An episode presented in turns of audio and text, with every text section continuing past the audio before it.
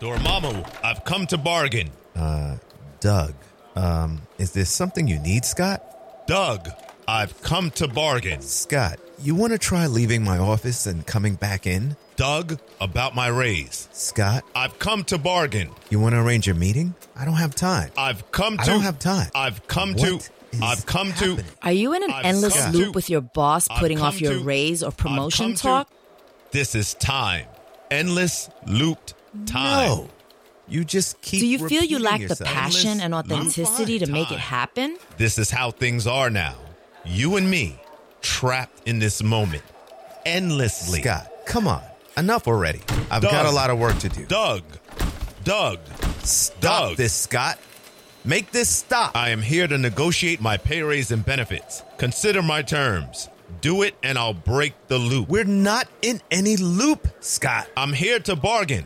Here are my terms, typed out nicely on cardstock. Okay, okay. Just close the door. Scott, what were you doing in there?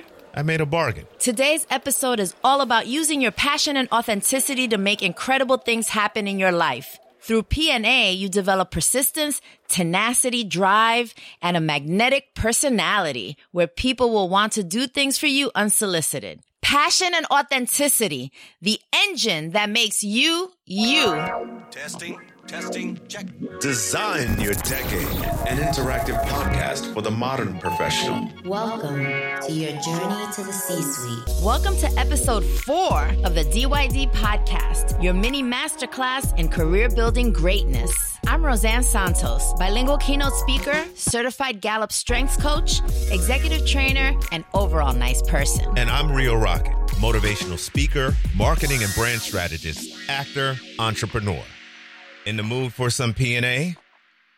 Passion and authenticity. What were you thinking? This is a very special episode of DYD, focusing on the fourth pillar of success, passion and authenticity, because everyone out there is searching for their passion, seeking the thing they love so much, they rather do it than anything else, and hopefully getting paid for it. That's the dream. Today, your dream becomes a reality as we focus on combining passion and authenticity and making it come all together. Roseanne, what role does passion and authenticity play in success? You need to discover what you love. Until you discover that, you're not going to have the passion you need to get through a day's work. We spend a lot of time working. So why not work doing something that we love? But you know what they say about never working a day in your life if you do what you love. When it comes to authenticity, it's simple. Just be yourself. Have the self confidence that you need and be unapologetic. Once you discover what you love, do it. Once you do it, you will become an expert at it. And once you develop that expertise, you will be known as the thought leader. People will come to you specifically for whatever that thing is. Authenticity means bringing your whole self. I, for one, am a Latina with curly hair. Do I bring my whole self to work? You better believe it. Have I had conversations with myself? Should I straighten my hair? Should I leave it curly? Should I straighten my hair? Should I leave it curly? These are the challenges when you don't fit what is the quote unquote norm in society. So I bring my whole self to work because these were the curls that God gave me and they come with me everywhere I go. Is there such a thing as authentic executive presence? It's hard to do, but absolutely there is. You can do it once you understand your expertise and you're confident about it. Once you become the MVP of your office, then you can wear your red lipstick and your hoops. So authenticity is something that took me a while because you're always evolving. You're always changing and reinventing yourself. And especially when you go between different fields and you wear different hats because you're around different groups of people. And those people will have certain behaviors and certain biases and certain views that they see more acceptable or more professional or more polished than others. But one thing you can always get away with when you are the best, the smartest, the most efficient, the hardest working, or the most talented, or a combination of those, you shatter everything, every bias, It all comes down to being valuable to a company or valuable to an organization. And how you do that is by expressing passion, by working on yourself, not on your work, but working on yourself as hard as you possibly can. Back when I discussed the key empowered states or the four C's certainty, clarity, confidence, and courage you could say that those four components can make up passion and can make up authenticity as long as you do it unapologetically. Because when you move unapologetically, you're empowered. Your reality literally takes over the reality of anyone around you. And that's power and that's passion. So, in my earlier years, when I was an artist and a designer, I used to show up at business meetings dressed like one. In fact, I had partners who would show up in corporate suits, whereas I would dress like I was about to go to a club. You know why? Because I was empowered, because I knew I was the best. I was passionate at what I did. I had confidence that I would be accepted. I showed up dressed appropriately. I was the artist, I was the creative. And the guy with the suit, well, he handled the paperwork. But the client always paid more attention to me because the creativity flowed from the person who expressed the most passion and who lived free. When I discovered acting, then I discovered a whole different type of freedom. I could be anyone I wanted to be. I could live in an imaginary world and I could do things I could never do in a real life situation without consequences. Now that gives you a level of power and passion that you couldn't even imagine unless you experienced it. And I look at Tom Hanks and Samuel Jackson and Jeff Goldblum and Denzel Washington and people who really pour into their roles. And I feel that passion when I'm doing it. When you look at a script, when you read a script, you start from the back. You want to see how far your character got in the story because you're that passionate about making it to the end. I really appreciate that point of view.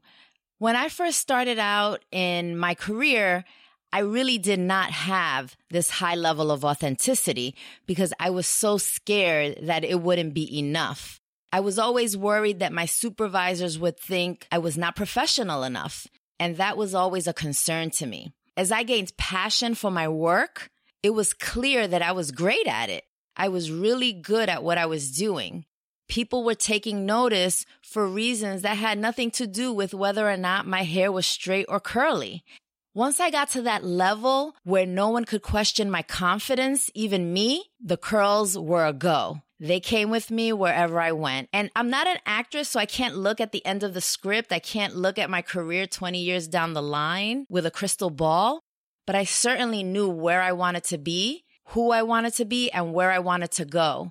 And when I looked at other men and women who were where I wanted to go, they had no problems wearing what they wanted to wear, wearing their hair the way they wanted to wear it, particularly the women. They were so exceptional that that was all that mattered. Sometimes I wonder if this whole idea of not bringing your whole self to work out of fear is just in our heads. It's part of our inability to be as confident as we should be. You know what that sound means? It's time for our top five. Today's top five are the top five emerging cities for career opportunities. According to LinkedIn's 2020 Emerging Jobs Report, the top five smaller cities with emerging job markets for career opportunities are Austin, Texas, Raleigh, Durham, North Carolina, Pittsburgh, Pennsylvania, Portland, Oregon, and Charlotte, North Carolina. I just did that whole top five by myself. All right. I was feeling passionate. And speaking of passion, I just want to finish off a point I was making about the business of acting, because acting is very liberating and a lot of people see it as freedom. That's why many people get into acting because they feel that it will bring them a sense of freedom. You can express things in front of a camera and take all the praise for the positives and blame all the negatives on the character or the writing.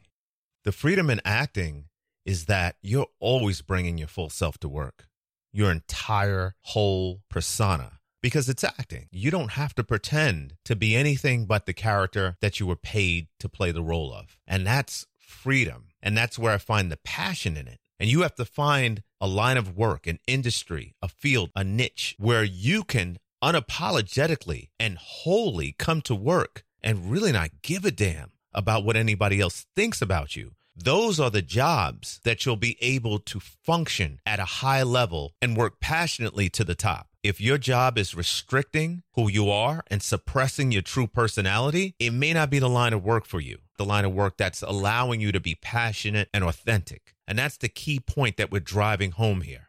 That's a really excellent point. But there's also another side to that. It could potentially be that the culture at that particular company just doesn't allow for that. And that's okay. That's their culture. But as you're looking for work and you're trying to find out where you fit in, it is important for you to research and ask questions about the culture of a company. You can be in the same industry, but a company within the industry may have just the right place for you where you can bring your whole self to work and no one will care because you're doing such a fabulous job.